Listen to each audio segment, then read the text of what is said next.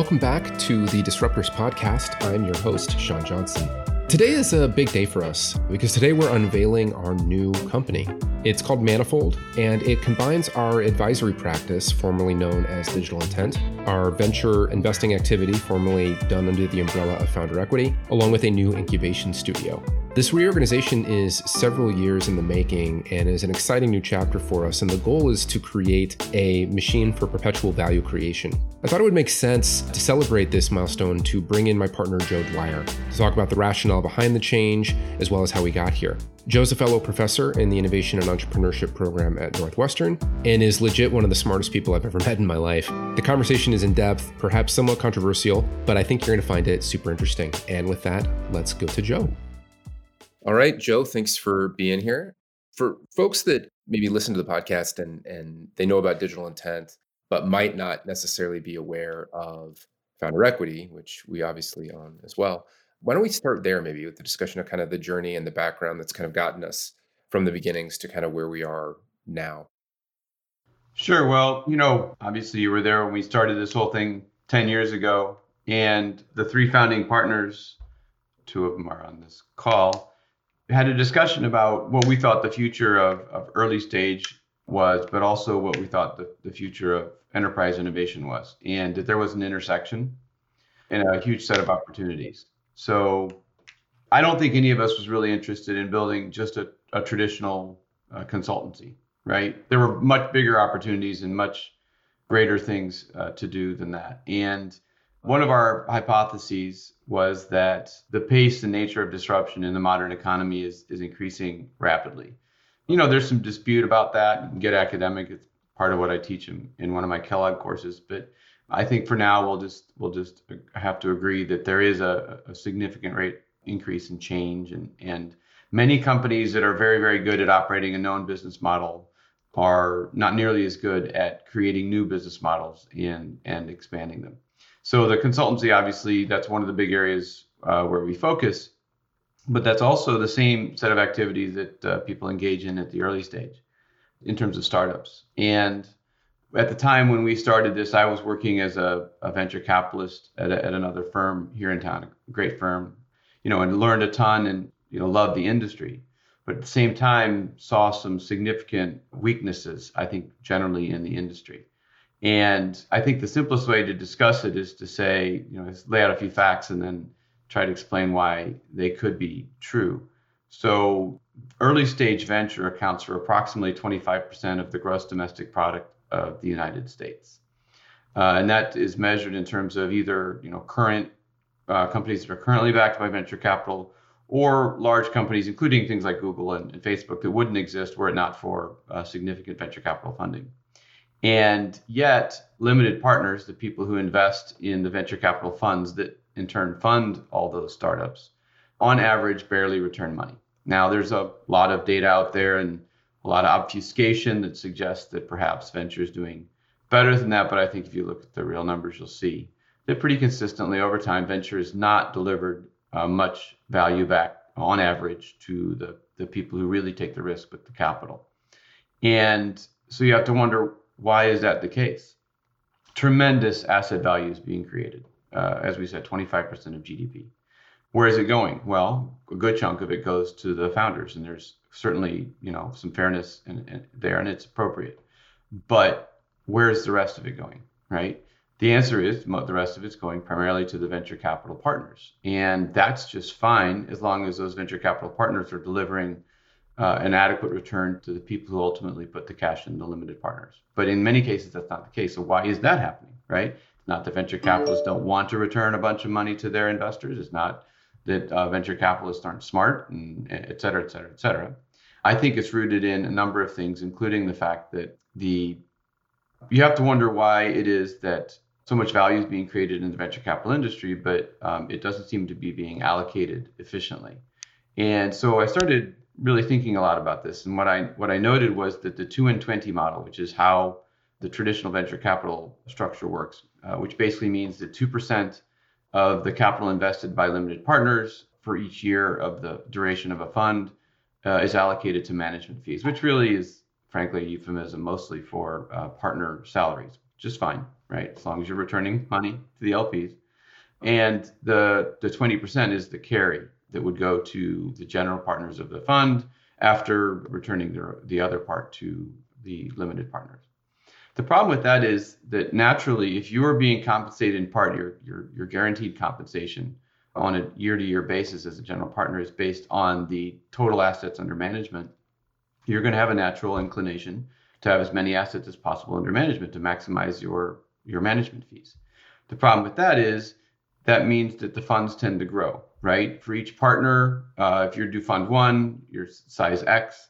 You do fund two, you're going to be size maybe 2x per partner and then maybe you add another partner and so suddenly the funds start growing pretty significantly and there's why, why does that matter why is that a problem so the reason that's a problem is because there's a direct correlation between the size of a fund and the minimum size of the investments it can efficiently make right so now you can't make investments that are smaller than that is that you can't do it on an efficient basis because that that 2% management fee becomes um, a ceiling for the number of people that you can have on staff right almost all that cash has to go towards the key people in the, in the company because it really, you know, on one hand, it is a lot, but on the other hand, it's not a lot, right? So you only can do so many deals, you can only manage so many deals, and you have this fixed overhead constraint. And so, and as you as you get bigger, you have to do bigger deals because it's not like one person can suddenly go from doing, you know, five deals a year to doing 10 deals a year. That's just not feasible. And just the math and people that don't know, just to put like numbers to it. So like a $25 million fund, they have to operate under the two and 20 model on call it 500K a year for operating. And that's, that's rent, that's salary. That's uh, service fees, that's rent, that's the paying the salaries of a partner or two, that's maybe, you know, an associate or yep. two. And that just doesn't go very far, right? So the odds that you're going to be able to have enough cash and to have enough people. So not even odds. You can't have enough cash to have enough people to do a lot of deals at a fund size like that. And so as you get bigger, the, the size of your, your, your minimum check size, uh, to be clear, minimum efficient check size goes up. And that means that you have to move later in the risk curve, right? So you can't invest in the earliest kinds of companies. You have to move, let's say you have to move from seed to series A right? And then if you get bigger, you have to really realistically move from Series A to really big Series A, which uh, I think a lot of a lot of venture funds have had to do.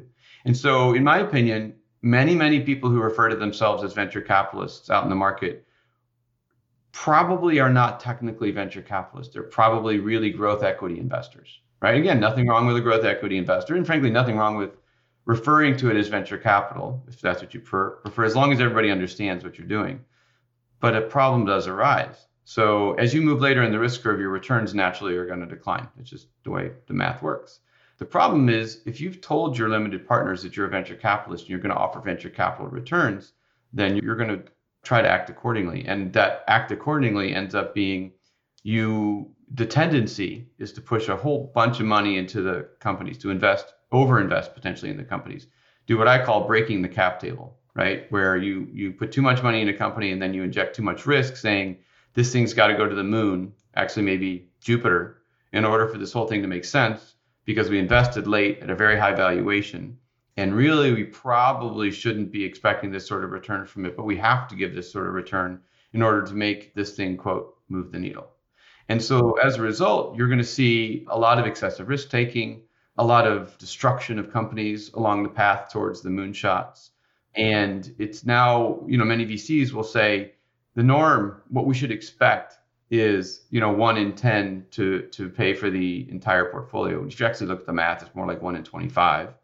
And yet eh, what they're really saying is they're saying that's just the norm. That's what, what we should expect. And it's, it's how things should work. Unfortunately, I think that's at the root of the returns problem.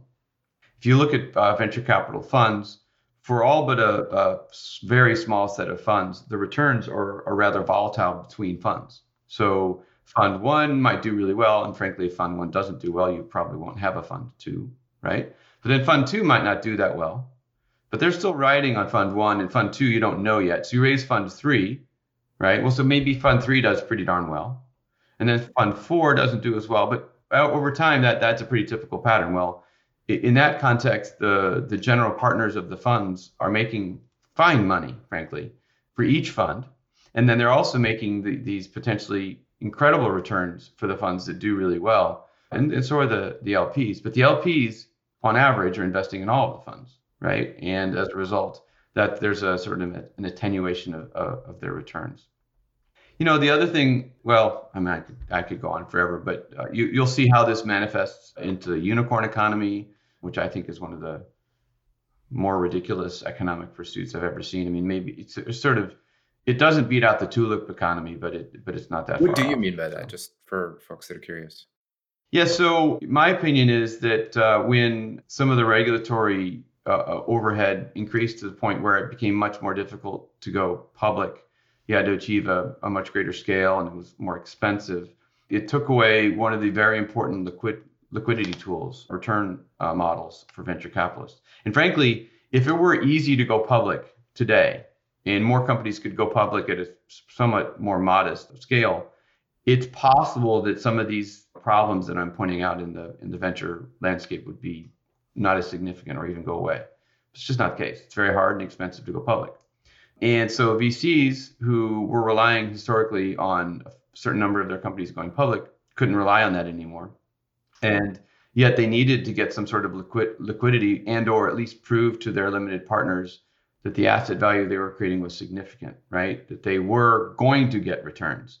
And short of selling it a, you know, to, to a strategic or even like less desirably to a financial buyer, they found an alternative. And that's the unicorn economy, where what they do is they go and do very public, very high priced rounds of, you know, a billion dollars, billion dollar plus valuations.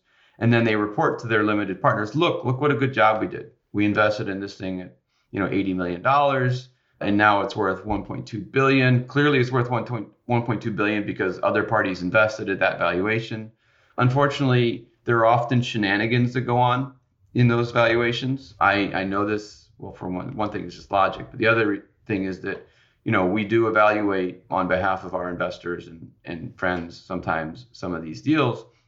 And if you look under the hood and you know what to look for you'll see things that that turn what looks like a 1.2 value, billion dollar valuation to, into nothing of the sort.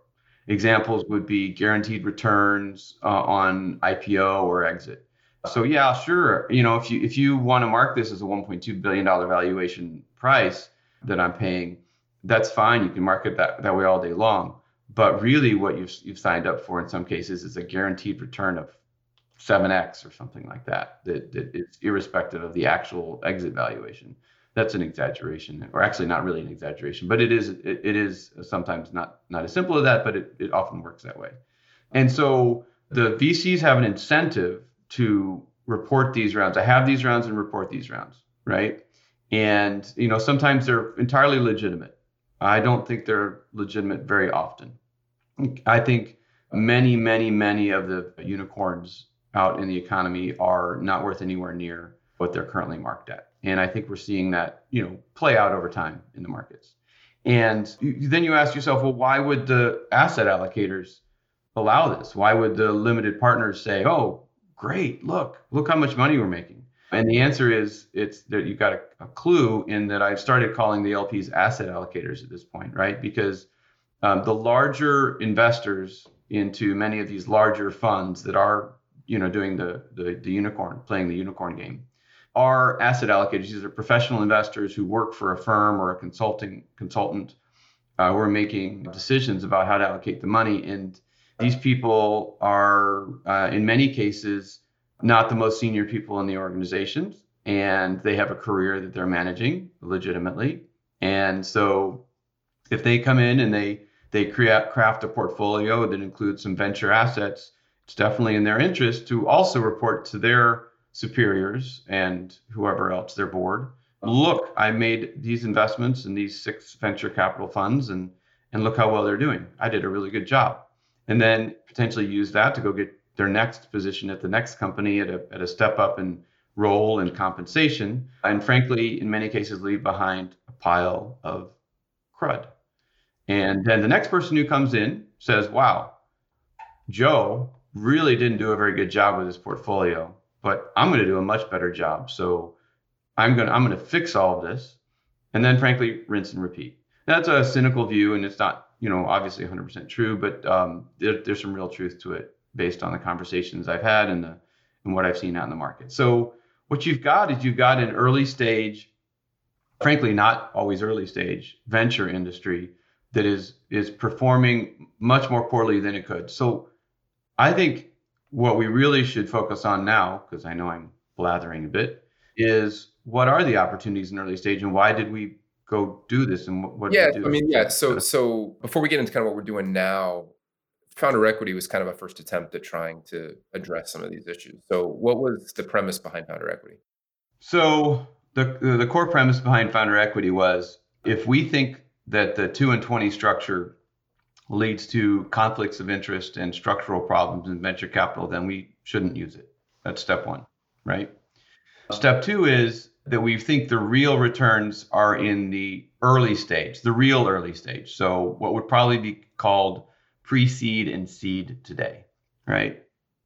Let's just say, for the sake of, of argument, valuations, pre-money valuations on startups that range from the low end maybe three million dollars to the high high end maybe ten or twelve million dollars. And the return profiles for those are extraordinary. If you successfully invest in a business at that stage, or really if you make an investment in a business at that stage and then it turns out to be successful you can expect you know 10x money and, and great irrs or 100x 1000x sometimes. And the problem is that the companies at that stage have problems. They they have flaws. Their business models are incomplete. They often have you know significant uh, uncertainties. And as we all know you can't price uncertainty. So it's very hard to figure out what to pay for them figure out which ones are the right ones. And then once you invest in them, it's very hard to help them, right? Particularly if you're a small fund, as you have to be to invest under the 2 and 20 model early. So we decided to try to flip all that on its back and say, all right, well, we're going to try to be big in terms of resources and people. And we're going to have try to have a full broad set of skills and capabilities on our team. And we're going to try to, to write the smaller checks really early that can be priced really, really well. Uh, and we're also going to try to to do real diligence early on. Unfortunately, I found I found out in the market that most venture capital firms that I'm aware of at the seed stage simply don't have the time and resources to do the, the level of thorough diligence that, we think is required to assess the, the prospects of, of one of these early stage companies. And that just doesn't work for us, as you know. So for founder equity, we, equity, we decided not to charge any fees, which frankly, people thought was insane, and maybe it was. In fact, I had some people decline to invest or really resist investing because, like, this doesn't make sense. How can you not charge any fees? And the answer was, well, because we have digital intent, which supports our operations, enables us to have this big team, and we'd rather focus on the performance compensation side of the of the coin. And so we did that. It probably was unfair to us in the end, but it did work out. We made a bunch of you know, you know, very, very good investments, a few that weren't as good, of course. And we also were able to put in practice and to perfect our diligence, deal review, and post deal support systems. So we launched that fund in 2013, late 2013. I think we made a total of maybe 14 investments in that fund. And we found that over time, we were able to optimize both the investment process, how we chose those investments, but also very, very importantly, how we supported them post investment. So we ended up in several cases creating the product using our team for the portfolio companies that we invested in, and then transitioning our team onto their payroll. And in fact, one of those was our CTO. The company was subsequently acquired by a large public company, and that that CTO is now a senior technology person at that public company. And so that sort of proved us that you know we were able to not only make good investments, but we were able to significantly accelerate and de-risk them, which is obviously critical because one of the things that uh, I saw as an early stage VC is they they don't just need money, they need help. And if you can help them get over that that chasm, the bridge between potential and a working business model, you can create some tremendous asset value. Yeah, it's neat. We uh, one of the deals that we did, I think last year, they were oversubscribed and they actually made an allocation for us on the recommendation of one of the other funds that had said I think the wording was that we were the most proactively helpful fund that they had encountered. Yeah, uh, not only that, but that the fund that said that is is a major national fund invests with it, what they do. They co-invest with other major funds, very well known, all over the United States, and they work with hundreds of other funds. And they said we're the most proactively helpful fund they've worked with. And I think the reason is because that's what we set out to do. We set out to build a, a framework where we could have 60, 70 people full time on staff, designers, you know, software engineers, data scientists, marketers, everything on staff so that when we when we evaluate a deal, we can understand its its flaws, but really understand its flaws and do something about it. And then at post investment, we have we have a plan to execute in partnership with the founders to support them and help them cross that that bridge. And so, as for for example, I was on the phone with a partner at a very, very successful early stage fund. And she has COVID right now and is not feeling that great, but is having to do diligence because it's she, they're what, they're two of them. It's the entire team. And she just looked so down. I said, look, hey, don't stress. You know, we'll do the diligence. We have a massive team of people who are trained to do this diligence. You just write down the questions that you have. These are great questions we're all discussing you send them our way. We'll do the diligence. You rest, right? And and she said, yeah, but some of this is some really complicated diligence. Yeah, well, we have that question about the product. We'll have our software team and our product experts dive in and figure out, you know, the pros and cons of the product, et cetera, et cetera, et cetera. And she just she was just blown away. She said, I, I don't I can't even imagine having resources like that to do diligence. It's it's you it's just my partner and, and me. Yeah, we did a hardware investment a few years ago, and he he had mentioned that we were the only fund that was able or capable or interested in kind of digging into the underlying hardware and the underlying code to see what was actually there, and was able to have by far the kind of most nuanced conversation with him about the underlying tech. And it wasn't me; I didn't understand the first thing about it, but but we had people on the team that could. So um, transitioning kind of today, I think we started to see some other kind of synergies and opportunities and things like that. And and without stealing kind of any of your thunder, like what what was what what led to what is now becoming kind of manifold, and what was the genesis of kind of this evolution of what it is that we're doing? So, for one thing, it, I think it started with this recognition that in order to succeed in the early stage, you need to have a diverse team with a broad set of skills who are, you know, real experts to diligence and then help these investments post investment, very support them very actively. And so we built a consultancy in part to do that, but in part because we saw a huge opportunity for to help enterprises disrupt themselves and, and, and, and create new markets. And then we started realizing, wait, maybe it's much bigger than that. So uh, if you look at the, the, the modern economy, pretty much all of the alpha has left the public building, right? Uh, an alpha is is a financial term that describes the the differentiated return, right? That you can get in a in a with a particular strategy or model or asset. And the reason alpha has left the public markets is because data transparency, artificial intelligence, algorithmic trading, et cetera, et cetera, et cetera, mean that it is extremely, extremely hard to find edge, right? It's very hard to have an advantage over others uh, when there's so much data available and there's so many tools to uh, evaluate it.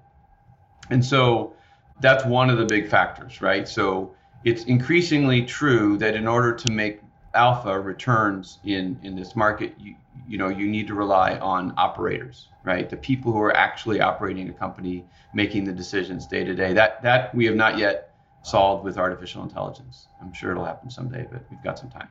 And then if you look at the places where the greatest alpha is, it's in the places where the operators are the most critical, right?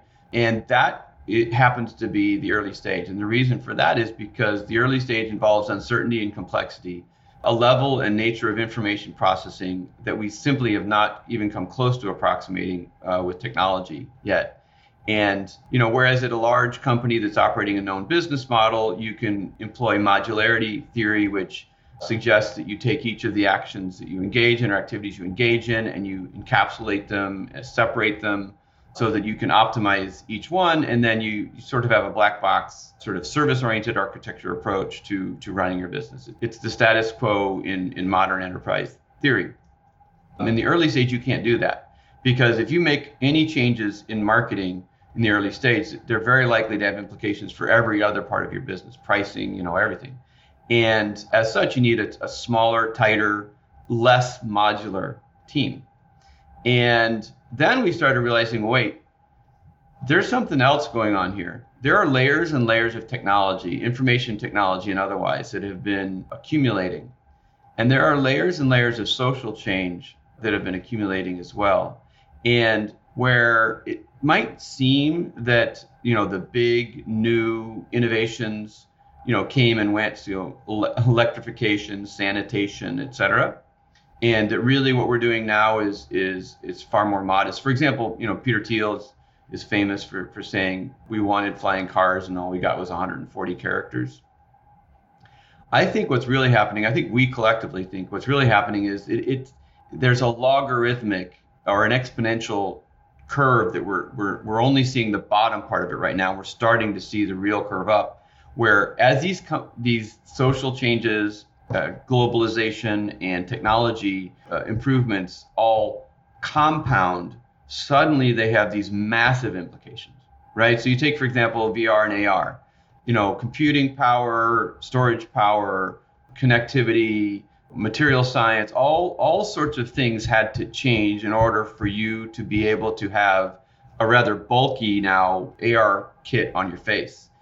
Pretty soon that's going to be glasses. And I think not too far off from that, it's going to be contact lenses or something similar.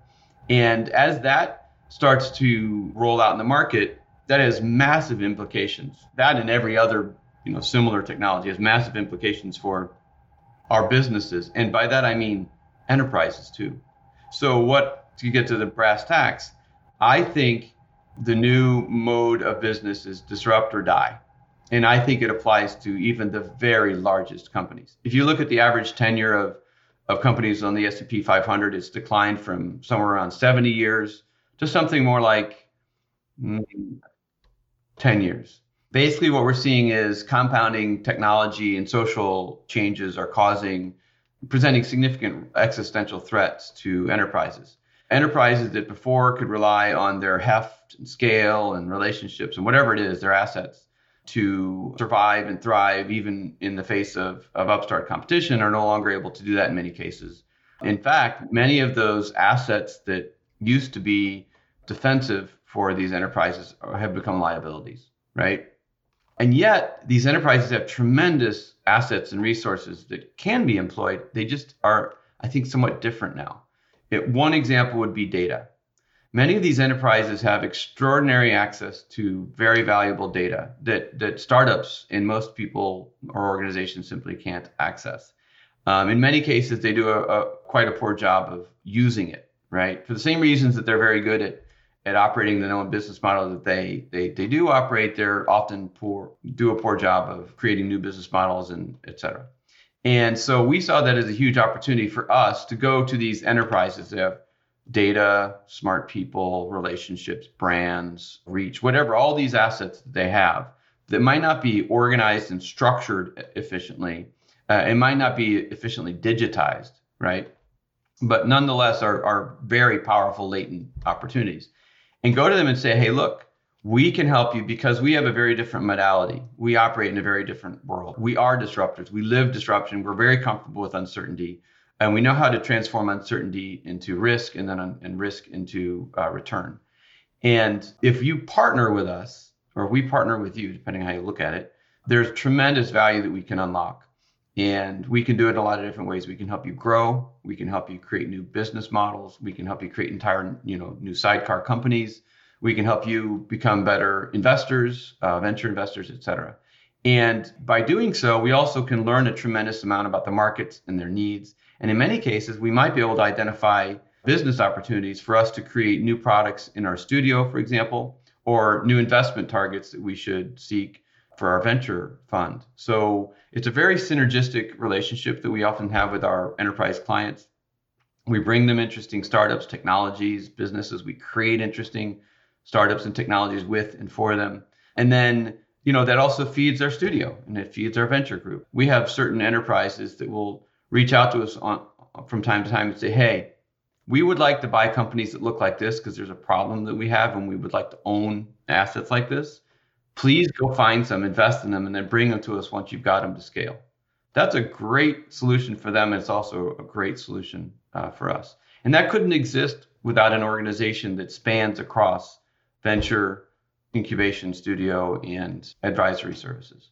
The uh, you mentioned the studio. That's that's sort of we've had you know so you have the advisory business, you have the venture um, operation, and now we're talking about this third group called the studio that we started working on last year and are going to be working on kind of uh, in earnest uh, this year. What was the gap in terms of what we were doing that you think studio in particular fills uh, to kind of round out this this sort of flywheel that you've been talking about? Well, for one thing, it's it's about where your basis is. So the best returns by far of any player in this ecosystem is is the founders. If you are a successful founder, you will make a lot of money, right? And naturally, we'd like to be a part of that. We'd like to to have some of that quote founder equity. That's that's part of the of the drive. The other part of the drive is that entrepreneurship is, is, is tends to be serial, right? So I refer to myself as a serial entrepreneur, and you know, there's that is thought of as a great thing. Wow, you learned you learned how learn learn what not to do over several you know occasions. Um, the, I think the best serial entrepreneurs are the ones who've had a, a few failures under their belt, uh, for example. And however, what if you could be a parallel entrepreneur? As an organization, what if you could do multiple startups at all times at once without losing focus. You'd have to be a big organization. You have to be very well organized. You'd have to create probably create some new you know methodologies, which we've we've done over the last ten years. But what if you could build, for example, infrastructure? You could have tooling. You could have best practices. You could have training systems to create a system that can reliably conceive, build, and grow successful new business models that would be extremely valuable. And that is indeed what we have to a certain extent done and are, are trying to, to perfect now. So it's it's it's one of the core asset value uh, creation activities we engage in. Uh, but it's also a really useful tool for example for our advisory clients. If they come to us or we come to them and we typically we're coming to them, we're going to say, look, there's all these opportunities. We see these opportunities. It's very obvious that, that, that you can create some value if you were were to try you know these five or ten things. You know in, in many cases you, you, they're they're ill equipped to do those themselves. It's very useful that we are well equipped to do those and we can do those either for them they can pay us to do it or, or we might say look we'll take the risk we'll do it and then if you like it you can invest in it or buy it or, or, or whatever. So this the studio incubation capability uh, is very useful you know to our enterprise clients for ourselves, but then also for our portfolio companies. Because when we're very used to rolling out new products, growing things, creating new businesses, then that translates very readily into supporting our portfolio companies. Because, for example, they may come to us and say, you know, hey, we've got this application that is adjacent to our core application uh, that we really need built that would open up a, a new market for us or create improve, our defensibility or whatever benefit that would accrue. And they say, but we just don't have the cycles to focus on it. Could you do it for us? Sure. And we've done that, and we've opened up new markets, entire new markets for our portfolio companies. And we've done it in ways, uh, we've done it as partners because we have a very powerful vested interest in their success. We're very good at it. We're often, frankly, better than they are at it just because we've had so many, so much practice and we do it all the time. And so the, the studio is it's basically our practice in being entrepreneurs, which we can employ for ourselves, we can employ for our advisory clients, or we can employ on behalf of our portfolio. What other, eh, you know, there, you, you've you've talked about internally at least. You've talked about this flywheel effect that you think can can sort of manifest itself, um, assuming that we do it right, and we're starting to see some early evidence of that. But what do you mean by that when you talk about this flywheel? Well, uh, most most successful you know business models have some form of flywheel effect or multiple flywheel effects. And I think our business should be the same. So we went and thought, well, what is it that we could do at various points in our system, right? Because in the end, a business model is a system that would be self-reinforcing and increase, you know, our success, which then increases our success, which then increases our success. So that's that was a goal of ours. And if we do a when we do a great job with our portfolio companies, the other venture funds that invested alongside us see it. It's very very evident to them. So guess what? They send us more of their deals. Uh, when we do great diligence and we are very you know friendly and, and open and transparent, and we share that diligence with them and share our perspectives and our specific expertise with them, they want to do more deals with us. So they give us more deals, so we get better deal flow, right? And then when we make an investment in a portfolio company and we are truly helpful, where they tell us after that, you said you would be helpful. I didn't really believe it, but oh my Lord, you guys have been so helpful, right? Well, they tell all their friends, they bring their next company to us, they tell the, the other VCs and the other people in the industry that they're talking to. And so we get better deal terms on the deals that we make. We get we get more of the deals that we pitch, right? And by the way, we also get more of the deals that we pitch because we do things like we come in and we truly understand their business. We truly dive in and the smart founders say, "Wow, that's the kind of people I want to work with. You you actually understand my hardware supply chain and you understand where the problems are and you're still investing but you're also suggesting you know solutions to some of the, the challenges or risks that we have here and then all right so we've got great deal flow we've got great diligence and we've got very happy founders. And then because we're we're big and we have a big network we can do things like get them pilots either with our our clients or with our clients friends or, or whatever because we have a big reach into enterprise. We can help them understand how to sell into enterprise because we sell into enterprise as advise you know our advisory group does. We can then help them to sell their company. We're much bigger than the average seed fund that they've dealt with and we also have a more closely aligned interest with our founders generally than most vcs do because we've gotten in at a point that's much closer to when the founders equity was established and as a result if one of our portfolio company CEOs comes to us, look, I've got an offer to buy, you know, to I've got an offer to sell this company for hundred million dollars. Great, we'll make a lot of money. Great IRR, great return on capital. Everybody's happy uh, if that's what you think is the right approach. You know, but at the same time, we're big and we have a big, broad portfolio. So they come to us and they say, I have an offer to sell this company for $100 million, but I see this thing going to 3 billion. I really want to take it all the way. Great we'll make a lot of money if you do that too, right? And so then you have these, these um, sort of this alignment of interest, sort of clarity of focus, and then they do really, really well. We do really, really well. Our LPs hear about this; they give us more capital capital to do this with, right?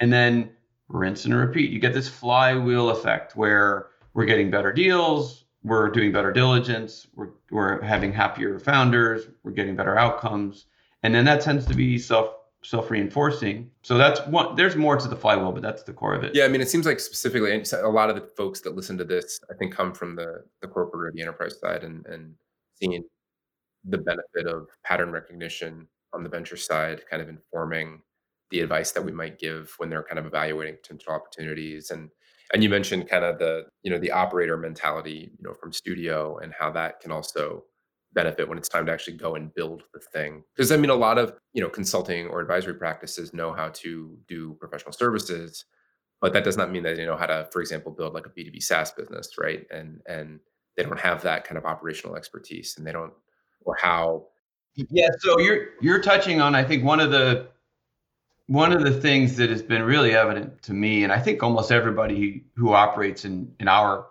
part of the industry and that is that there's a really, really big difference between IT and tech. And large companies tend to be pretty good at IT and tend to be really bad at tech. And by IT, I mean information technology, keeping the lights on, integrating systems, you know, that are already existing and, you know, make known context, risk, you know, intolerant, uh, infrastructure related, you know, technology projects. Tech is, to me, creating new products with great user experiences that push the boundaries of what's been done before. And people who are really good at IT generally are really bad at tech. And frankly, people who are really good at tech are often pretty bad at IT. You know, just different mindsets, different approaches, et cetera. And you'll find a lot of these, you know, IT departments, these enterprises trying to build products and frankly, they almost always fail. I mean, you look at the failure rate, it's extraordinarily high.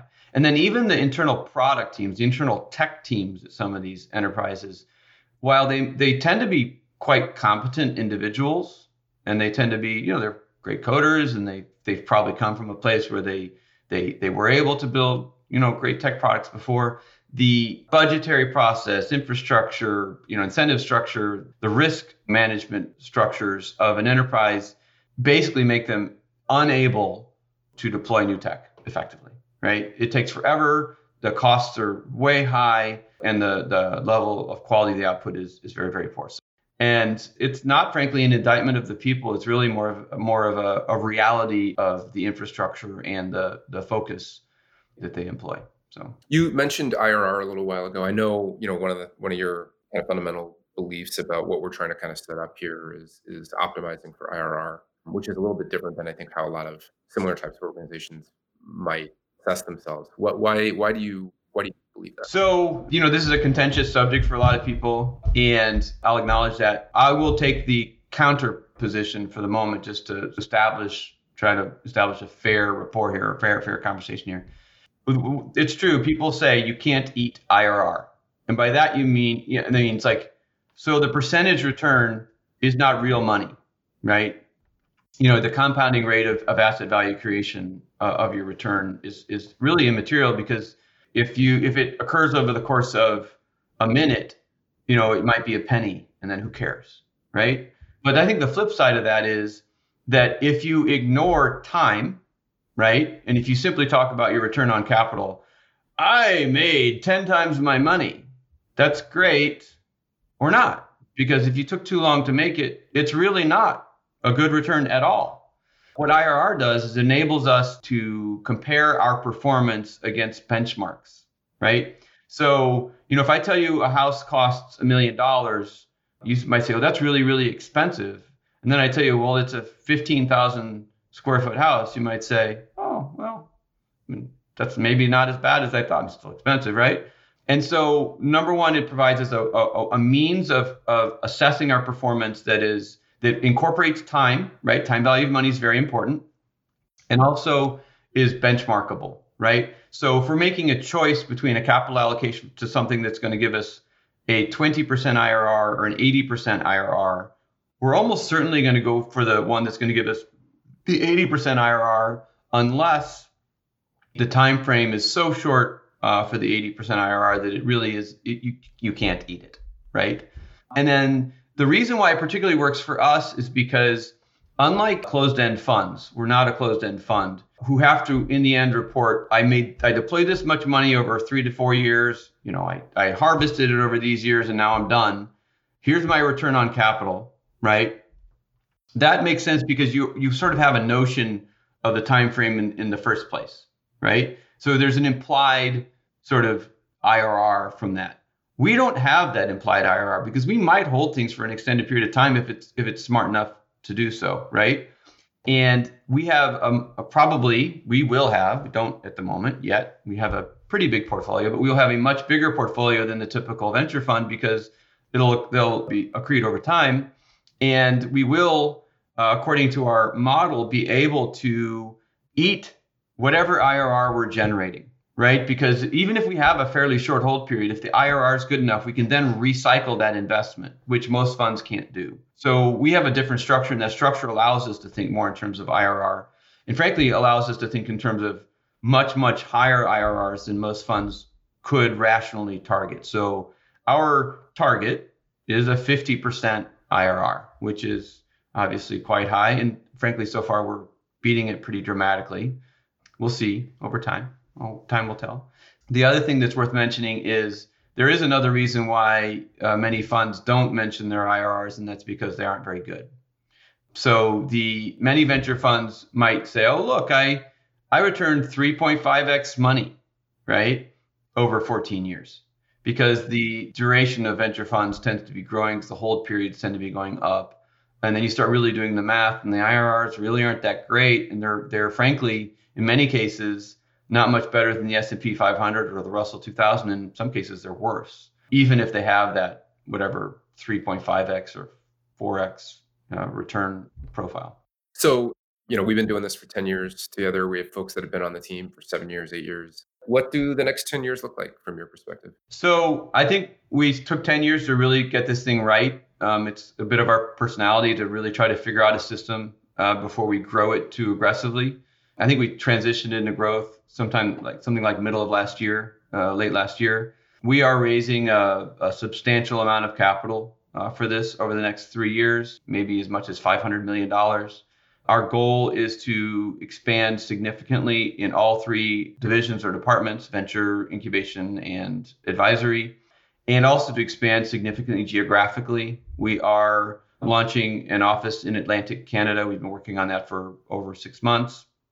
We're looking at other uh, geographies where we think there's tremendous opportunity, uh, significant social and economic and technological change occurring across the world, a lot of return opportunities. You know, frankly, the best returns, in our opinions, are not to be found in the traditional venture hubs like San Francisco and, and New York City. Prices for deals are very high there. Cost of living and operating is very high there and yet there's tremendous things happening in other geographies, uh, both like Chicago, Dallas, LA, where we have offices, but also in more tertiary uh, cities in other other countries. So we're actively going to be going after that, and then we're also going to be employing some probably more novel strategies that are creative and, and, and synergistic with what we're doing.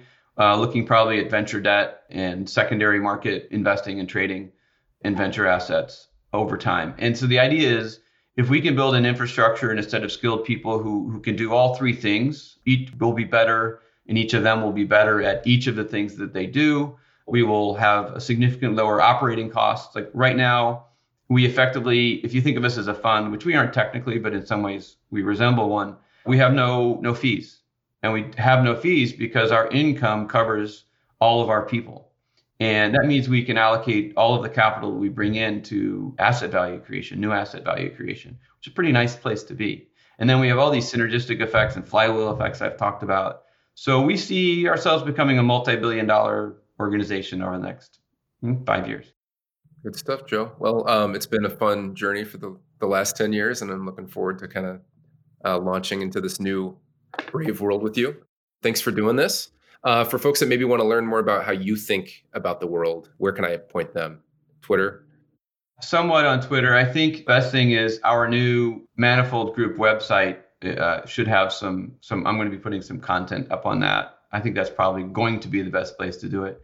Been a bit busy lately with all this transition and fundraising and, and new strategy stuff. So very cool. All right, Joe. Thanks for doing this. Really appreciate it.